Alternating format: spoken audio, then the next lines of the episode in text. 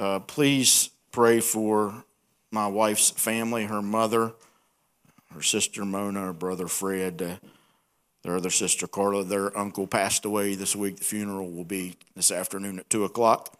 And pray for my family and extended family. My great aunt Helen passed away this week.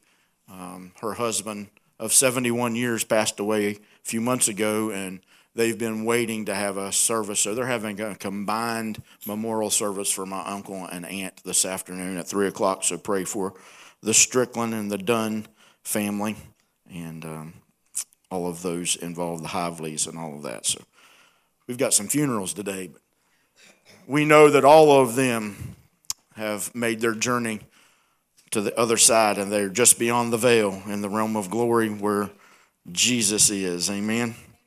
So we're thankful for that. Does your money talk?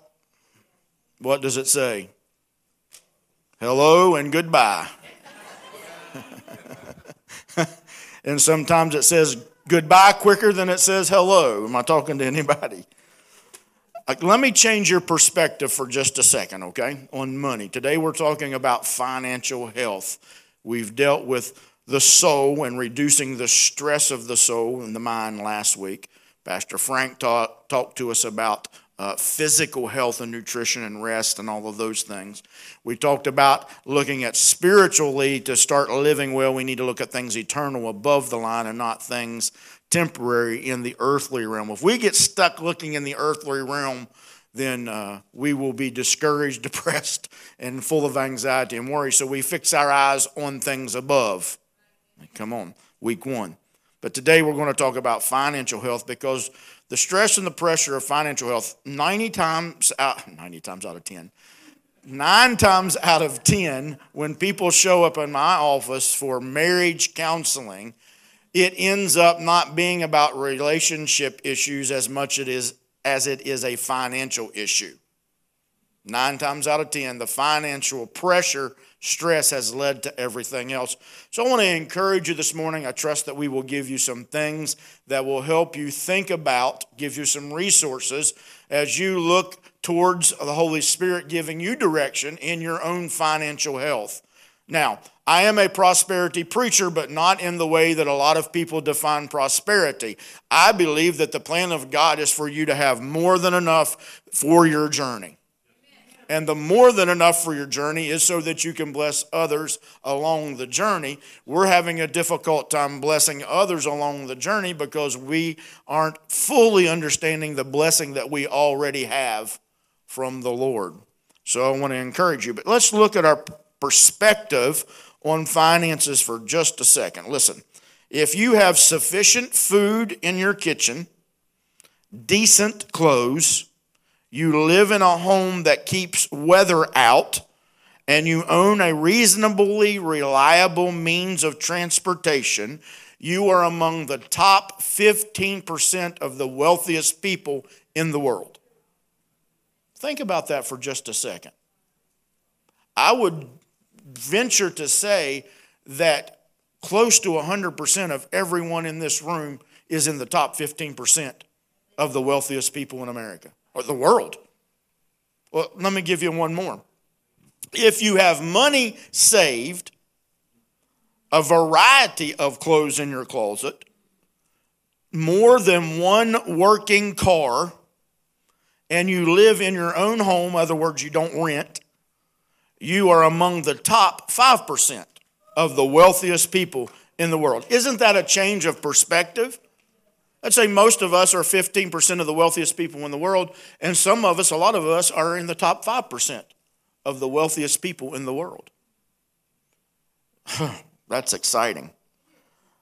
Has anyone ever heard of the book Rich Dad, Poor Dad? Robert Kiyosaki. I don't, it's Japanese. But he says, broke is temporary, but being poor is not. So we might have some broke folk, but we don't have poor folk. If we look at the perspective of what I just gave you, we have some broke folk. We can get out of being broke. Poverty is a mindset. And then when you get in that mindset, it has to be broken for you to realize that and take a different perspective. Millions of Americans are experiencing financial difficulty over the last two to three years. We've gone through recessions before. We're in one right now where inflation rates are very high. These financial burdens have been weighing on people.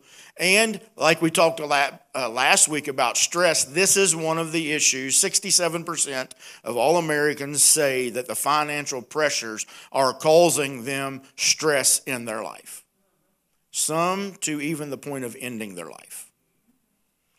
In all reality, your financial problems are not a money issue as much as they are a trust issue.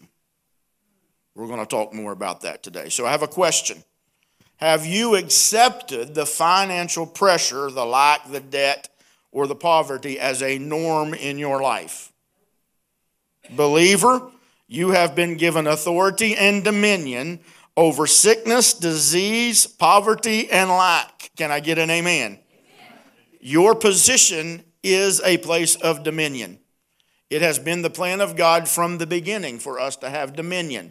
A lot of us just not have, have not been taught or nor do we understand the authority that we have as a believer and the, the dominion that we have as a believer over these areas of our life. So let me encourage you this morning. Are you ready? Write this down. You are not cursed. Thought I would encourage you with that this morning. You're not cursed. You are blessed. You have not done anything to be cursed. Don't listen to anyone or anything that would tell you that you are cursed. Even under the old covenant, you couldn't curse God's people. So, under a better covenant with better blood that has better promises, child of God, you are not cursed. Man, we could close the book right there and go home and be encouraged this morning with good news that you're not cursed. Unfortunately, one of the most misused and scriptures, and a scripture that has, is used to abuse folks is found in Malachi, the third chapter. Can I just help you understand this just a little deeper when it comes to financial health? Yeah, we can read that. Will a man rob God? Yet you have robbed me, but you say, In what way have we robbed you? In tithes and offerings. Right there it is. And so then you get beat up over tithes and offerings, and then they will put a percent marked in that tithe, which is really here it says plural tithes. So if we really want to adhere to this scripture and we would study it out in the old covenant, it's 25 to 30%, not 10%. And offerings. You are cursed with a curse, for you have robbed me. Hold on, I just told you you're not cursed. I can give you scripture that proves to you under the new covenant that you are not cursed. Cursed is he who hangs on the tree, Galatians 3:13. Jesus took your curse when he hung on the tree, and you are no longer cursed, you're blessed. Praise God for that. Yes. You can, we can praise God every day that we're not cursed. Not only are we not cursed, we can't be cursed. So anyone that would take, calm down. Anybody that would take this scripture, and I was one that used to, and I would literally, I, have torn up and burned up every message on paper and CD and tape that I could get my hands on, where I would tell people and condemn people under the law that you are going to go to hell if you don't give 10% of all your income. I said that. Lord, forgive me. Because I was cursing people if they didn't perform a certain religious duty. Now, I've had conversations with many, many people and they believe that Holy Spirit has led them to give 10% of your income. Can I tell you something? Obey God. That's it. Not going to argue with you about it, not going to debate it with you. If you feel that the Holy Spirit has told you to give 10%, then you obey God. Here's another piece of advice I would give you stop condemning or putting pressure on anyone else who isn't because the Holy Spirit has told them to do something else with their finances. Because your financial health may not look like my financial health, and your financial health may not look like their financial health. But as the Holy Spirit leads and guides you, you'll be blessed and not cursed. You are blessed and you are not cursed. It goes on to say here in verse 11 that I will rebuke the devourer for your sake so that he will not destroy the fruit of your ground, nor shall the vine fail to bear fruit for you in the field. Can I give you more good news? The devourer has already been rebuked. He, according to Colossians, he has been derobed, de-armed, de-ranked, and completely stripped of all his power and authority because Jesus declares he has all power and authority both in heaven and in earth, and he gave that power to you. So the devourer cannot touch you. Stuff. Many with good intentions but in my opinion, poor hermeneutics have beat people up for decades, placing God's children in fear under a curse and scaring them with consequences while simultaneously trying to manipulate them that they can be blessed by God if they will do a certain thing. Can I tell you that you are blessed by God because He's good, not because you're good? not because I'm good. You're blessed by God when even when we are bad and do bad things, He still loves you. You're still His children, and He will not curse you. He will not send the devourer after you to. He doesn't have to rebuke him. He, through Jesus at the cross, has defeated him completely. And it says in my Bible, once and for all, clap your hands, all you people, and shout unto God with a voice of triumph. I believe Jesus is just saying, no, no, please, no. The curse stopped here. We have to get a hold of that. When it comes to our finances, we have to stop listening to anything that places us under a curse and puts consequences on us for not doing something that man has set as a standard. So, Father, we thank you for blessing us with the gift of your Son, Jesus, and the life that he gave us through his blood at the cross. Thank you, Father that you've given us eyes to see, ears to hear, a mind to receive, and a heart to believe, and a mouth to confess all the good things you've already provided for us. And therefore, we declare today that I, we are blessed in the city, we're blessed in the country. We are the head and not the tail, we're above and not beneath. And that everything that our hands touch shall prosper. In Jesus' name. Amen. Turn with me in your Bibles to Deuteronomy the eighth chapter. I'm going to give you a lot of good news, new covenant language from the Old Testament. Did you hear that? That's good. Good news, new covenant language, but found in the Old Testament that's still true. And it says here in Deuteronomy 8, but remember the Lord your God, for it is He who gives you the ability to produce wealth and so confirms his covenant. I want to hone in on one word in that whole scripture. Underline it covenant. It's more, your financial health deals more with a covenant that God has made with you than it does wealth. Now, it's going to be about wealth. God's the one that gives you the ability to get wealth. But if you don't understand covenant, and you're still stuck under a mentality that you can be cursed and that you have to rebuke the devourer, he has to rebuke the enemy on your behalf, and that only is going to happen by you giving a percentage of your income, you're under the wrong covenant. So I'll read it again, Deuteronomy 8, 18 in the NIV. But remember the Lord your God, for it is he who gives the ability to produce wealth and so confirms his covenant. It's a cov- he is a covenant keeping God, and he has made a covenant with himself. So, point number one as we build financial health, we must understand what covenant we are under. Lisa was encouraging me this morning, trying to help me to remember not to revert to tactics of condemnation when we talk about finances. Listen, I can raise both hands and both feet, and your hands and feet too, about the mistakes I've made financially. But I'm not going to put condemnation on myself, so I'm not going to put condemnation on you about those things. I just want to help us understand. We have to understand what covenant. Understanding what covenant we are under affects every area of our life our health, our wealth, our relationships, because if we are operating under the principles of a law that can bring a curse and condemnation, we will never feel fruitful, we won't multiply, and we will live a miserable life, not an abundant life here on the planet. Psalm 89, verse 34, God says, I will not violate my covenant nor alter what has come forth from my lips. Can I tell you what's come forth from his lips? New covenant language. I will bring you out from the burdens of the Egyptians. That's salvation. That, that is sozo. That is health, wealth, prosperity, healing, deliverance, eternal life, abundant life. It's all wrapped up in sozo life. I will bring you out of the bondage for of the Egyptians, that's sin, and I will give you I will deliver you from bondage, so that's deliverance, taking us, delivering us out of the curse of the law into a new covenant that he has sworn an oath to himself according to Hebrews 6:13.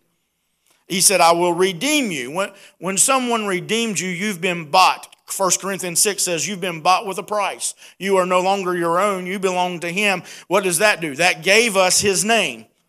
Do you know that when the prodigal son came back home that all wealth was restored to him? When the father put that ring on his finger, everyone knew what his name was and what was behind that name and what he could do and receive because all of the inheritance belonged to him. And God said, I will give you an inheritance, his riches.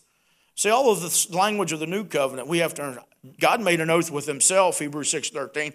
I will, I will, I will. Doesn't say if you then I. It doesn't say if you don't then I. It says I will, I will, I will. So when it comes to financial health, we have to understand what covenant we're under and that God has sworn an oath with himself, not with you, so you can't break the covenant promise that he's made to himself about what he's going to do for you. What is that? He's going to bless you and he'll never curse you again.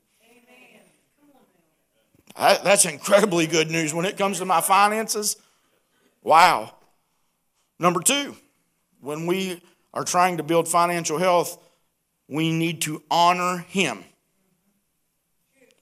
We give Him first place in our finances. Listen, this is not a requirement. This is not something, again, see, if I didn't explain covenant first, then you would think what I share from Proverbs 3 9 and 10 is placing you back up under another covenant that if you don't put God first, He's going to curse you. No, because God has blessed you, because He has rebuked the devourer on your behalf, because you can never be cursed again and you're under a better covenant with better promises. I know I keep saying that, but it has to be stressed because we have to understand what covenant we are under. Then, because of that, now we honor God. It's out of devotion, not out of duty. So that when I receive increase into my life, last week we talked about properly placed priorities. In every area of our life, it will help reduce stress. So when it comes to my finances and I get a hold of the promise and the principle, Proverbs 3 9 and 10, honor the Lord with your possessions and with the first fruits of all your increase, give to the Lord. So shall your barns be filled with plenty, and your vats burst forth with new wine. It's honoring God. It's not about if you don't do this, God's not going to bless you. Man, I can raise my hand every time I turn around, He's blessing me. It's my perspective. I'm in the top 15%, I'm in the top 5% of the wealthiest people in the world. That just encourages me right there. Hmm. If you are operating without a budget, you normally will end up with more month at the end of the money instead of more money at the end of the month. And so, why did I talk about a budget? Because in the budget, I properly place my priorities and I honor God. But see, I have to put covenant first because if I don't understand covenant, then you're, you would hear, I would hear, and I would be teaching that if you don't honor God, this is the consequences that's going to happen to you. I'm not talking about consequences this morning. I'm talking about properly placed priorities when it comes to our finances and honoring God with the first. Matthew 6:33, seek first the kingdom of God and all these things will be added unto you. Stop allowing your money to tell you where you can go and what you can do tell your money how to work for you by placing your proper your priorities in the proper place and having a budget. Sidebar. RH. I learned that from Giles yesterday. It's a rabbit hole. if you need help with a budget, talk to me and I'll help you get a budget together. Lisa knows I have a folder, has all of our budget on it. I use I write it out in a ledger. Sure, I could use a computer. Sure, I could use an app. For me, it's writing things down and seeing where my money has gone and placing that in the proper places so that we know our house is paid for, our utilities are taken care of, and we even have fun things that we like to do that we have budgeted into our life, and we're blessed, abundantly blessed. Save in good times what you will need in an emergency.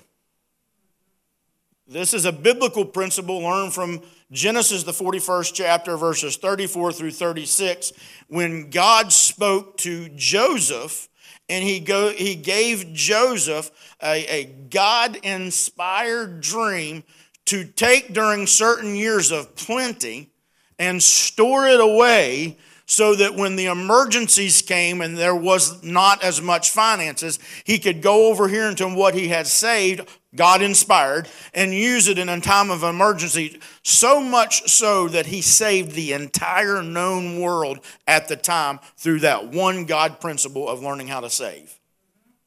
That's incredible. If you're not paying yourself, can I? I, I have Chase Bank. They have an option with Chase Bank that you can do a savings plan, and I do it. I choose to do it on a daily basis, where I take a certain amount of my income every day, and it's put into savings. Just just think of that. In if you did ten dollars a day, that's one Starbucks coffee and one hamburger. In 30 days, you've got 300 bucks. At the end of the year, you've got $3,650. $10 a day so that you can have it when there is an emergency. I believe the Father loves you so much that He wants to share secrets with you about how you can save money. one way to save money is to spend less than you make. Isn't that deep? and avoid debt. Proverbs 22, verse 7 says that the rich rule over the poor, and the borrower is slave to the lender. It didn't say don't get in debt at all. Some things are investments, and if you have a strategy that you can pay, using uh, Big Sandy six months, same as cash, is a good plan if you can pay it off in six months. But if you don't pay it off in six months, you're going to be hurting. Please listen to me plan for the future. Fear based eschatology has caused many to not be prepared for the future here on the planet. What do you mean, Pastor? I mean, the fear based eschatology that tells you that it's going to get so bad that you can't afford to do anything, so don't worry about it. Don't save. Live frivolously because you're going to escape out of here when God comes to rapture the church out. Let me stop and say if you believe in a rapture, I'm not coming against you. And if that does happen the way that you believe it and a rapture comes, I'm going. I don't particularly believe in that scenario in that way. Didn't say I didn't believe in the return of Christ, however you think that's going to look. But what I'm telling you is if you will talk to certain people in certain age brackets that are struggling in their 70s and 80s and listen to them talk, they will tell you that they didn't plan for a retirement or a future because they were told that they were going to be raptured out. But here they are in their 70s and their 80s, and they're wishing that someone would have told them, eh, it may not happen that way. I would rather plan for the future, and if God does take me out, then I can leave everything else as an investment to my grandchildren and my great grandchildren, investing in future generations. Because God knows I've already taken care of our children enough. Do I hear an amen from the back back there, Matthew? no, we, we love to bless our children because we're blessed. See, it's a principle of who's the owner and who's the manager. Psalms 50, verse 10, God declares that He owns it all. Not just a cattle on a thousand hills, but the thousand hills plus. A thousand there is not a numerical value, it's just everything. He owns it all. And then we are stewards. We steward His grace, we steward His love and His kindness, and we steward the blessing that He gives us to bless others. God is the source, we are the stewards. This is the last thing that I want to talk about this morning. I mentioned it in my opening that it possibly could be not as much about a money issue as it is a trust issue. So let's talk about trust. All right? We, the, the Hebrew word for trust is batak. B E T is the first letter. And remember, in Hebrew, you're reading from right to left. So it would be bet, tet, chet in the Hebrew language. B E T, T E T, C H E T. Those are the letters of the word batak when it's spelled out in Hebrew. Bet, tet, chet. Now, we have Hebrew language is a picture language. So if we go to the first letter, bet, let's put that on the screen. I'll give you a, there is what the, the letter bet looks like. You're reading right to left. It means inside or in. And it's a picture of a tent, a home, or a family. See, you go in. It's the opening there, and then you have a tent. It's a family, it's a home. Ironically, the very first letter of the Hebrew Bible, when you're reading the Hebrew Bible, Genesis 1 1, beginning. In the beginning, the first letter is this bet. So God is indicating us from the very start that He wants a family, He wants everybody to be in that family, and it's a home. And so much so that when the word trust is used in our language and we read it, it's normally followed by the word in. Let me give you an example. Psalm 33, verse 21 We have trusted in the holy name of the Lord. So it's followed normally in the scriptures. Trust is followed with that word in. i give you another one Proverbs 3, 5, and 6. Trust in the Lord with all of your heart. See how that in follows the trust coming into the family. The word tet or the letter tet, T E T, is the second letter, and it is indicates uh, wrapped, like the wrapping of a basket in the terms of its weave. The wrapping concept can be re- related to the swaddling of a baby in the blanket to, that gives them a sense of comfort, gives them a sense of security. Um, it's soothing to the infant. The, to be unswaddled, biblically, is likened to abandonment. So, this word tet in trusting God is God showing you that He's not going to abandon you. He's swaddlingly, swaddling you, and He has wrapped you in His goodness. Did you hear me? He has wrapped you in his goodness and his kindness. Psalm 34 8. It's on our kiosk for a couple weeks. We, Lisa just put it on there last night. Oh, taste and see that the Lord is good. In other words, taste and see that you've been wrapped. You're protected like an infant. And blessed is the man who trusts in him. Chet. Bet, tet, chet. Chet is fence. It's depicting a wall or a fence. It's attached to the concepts of surrounding, protecting, and embracing you. And it includes the idea of exclusivity. Now, the cross is all inclusive, but one thing that I can guarantee you is that if you place your trust in and faith in the Lord, you are in this family, you've been swaddled, and there is a sense of protection and security and an embracing. Christ secured for us the indescribable gift and privilege of being in the family. So that when we put our trust in the Lord, many sorrows shall be the wicked, but he who trusts in the Lord shall be surrounded by his mercy. Child of God, it is a trust issue when it comes to our finances. And if we are going to build financial health by honoring God and understanding what covenant we are in, then we've got to trust Him to lead and guide us. And then we must surrender to his leading and guiding when it comes to our finances and how to steward that because his plan and intentions for you are good and not evil, and they are to give you hope and an expected end. It includes prosperity, it includes the ability to obtain wealth, create wealth, and so confirms his covenant that he's made for you, which tells me he doesn't want to, for you to live in poverty and lack.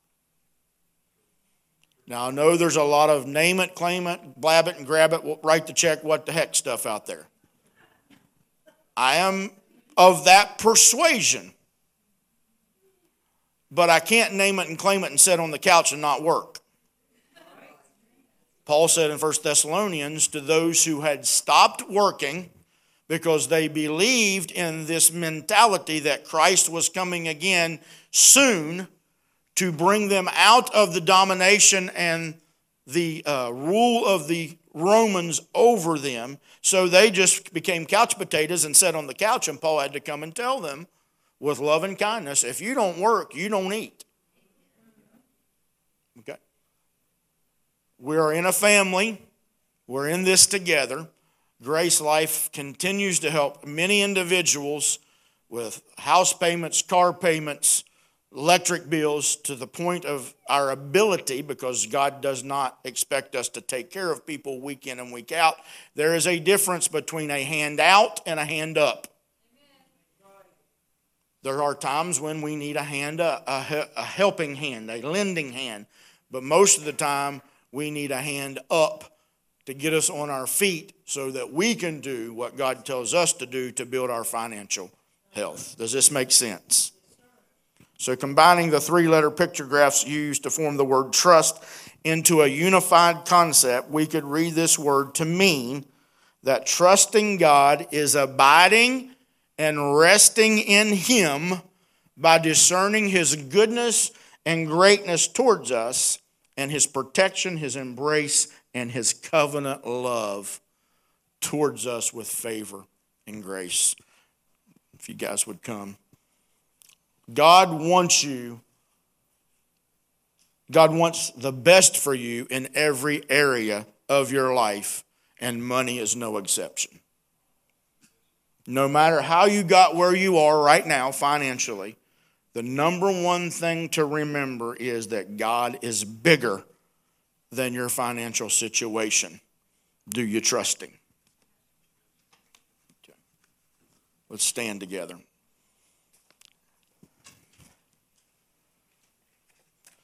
I have not given a message, an entire message, taking up the whole time of my message in a sermon on finances since 2019. So Grace Life is not a place where you're going to come and get hounded about how much you're giving, when you're giving it, and you're not sacrificing. You're, just not going to hear that. I'm not going to use Malachi 3 8, 9, 10, and 11 to beat you up, to manipulate you and persuade you because I can't. Number one, I don't want to be under a curse, so I don't want you to be under a curse. So if I preach it at you, it's pre- I'm preaching it to myself, and I don't believe I'm under a curse. When I look at you, when I look at people outside of these walls, by God's grace, He's helping me to see you through the eyes of the Spirit, knowing no man after the flesh, so that we see the potential in you, not necessarily where you are right now, whether it's finances, relationships, hardships. We believe, we see God's best in you and where you are five years from now, not where you are right now. Well, we have to understand, even in the light of grace and God's grace covenant with us, salvation and what He has provided for you has nothing to do with your work, your effort. You don't earn anything from God. His love, His acceptance, His salvation is you, you can't earn it, and you don't uh, maintain that gift that He's given you by any work that you do. But can I tell you that just about every, every, other area of your life is going to require work and effort out of you? Our relationships take work. whether it's husband wife relationship, brother sister relationship, our relationships take work. Our health takes work and effort. There are certain things that we we have to do. It's not because God doesn't love us and it's not because God doesn't desire to heal us, but sometimes He will speak to us instructions about our healing. And it's no different when it comes to our finances. I trust the Lord. And because I trust Him, I honor Him with the first fruits of all my increase. It's part of my budget. And then He just keeps on residually blessing and blessing and blessing so that we can bless others. But it takes effort. If I decide that I'm not going to go to work tomorrow morning, Tuesday morning they're going to be calling me, and by Wednesday morning, if I hadn't showed up, I'm, I may be on the verge of losing my job. You know what that would do to me? It would crush me financially, and it would take months, if not years, to recover. So I got to go to work. You've got to go to work. I just wanted to add that. That's not condemnation. That's just plain out straight living on this planet. You got to work. And I like what Paul said to the Thessalonians you don't work, you don't eat. I know one thing I like to eat. So I'm going to work tomorrow morning.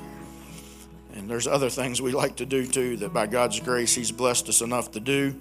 And there's things I know you enjoy and you continue to do what God's told you to do. And I believe financial increase is coming as you surrender to what He's told you to do.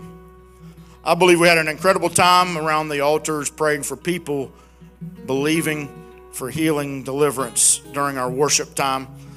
There's not a whole lot that you can do at the end of a message on finances to try to uh, encourage people to uh, come to the altar and pray about anything, but man, we do know that God wants to touch you in your finances.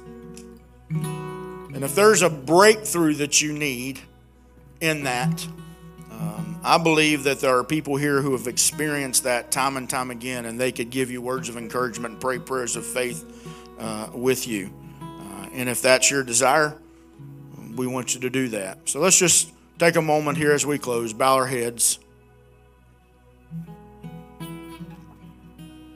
What is the Holy Spirit speaking to you right now about your finances?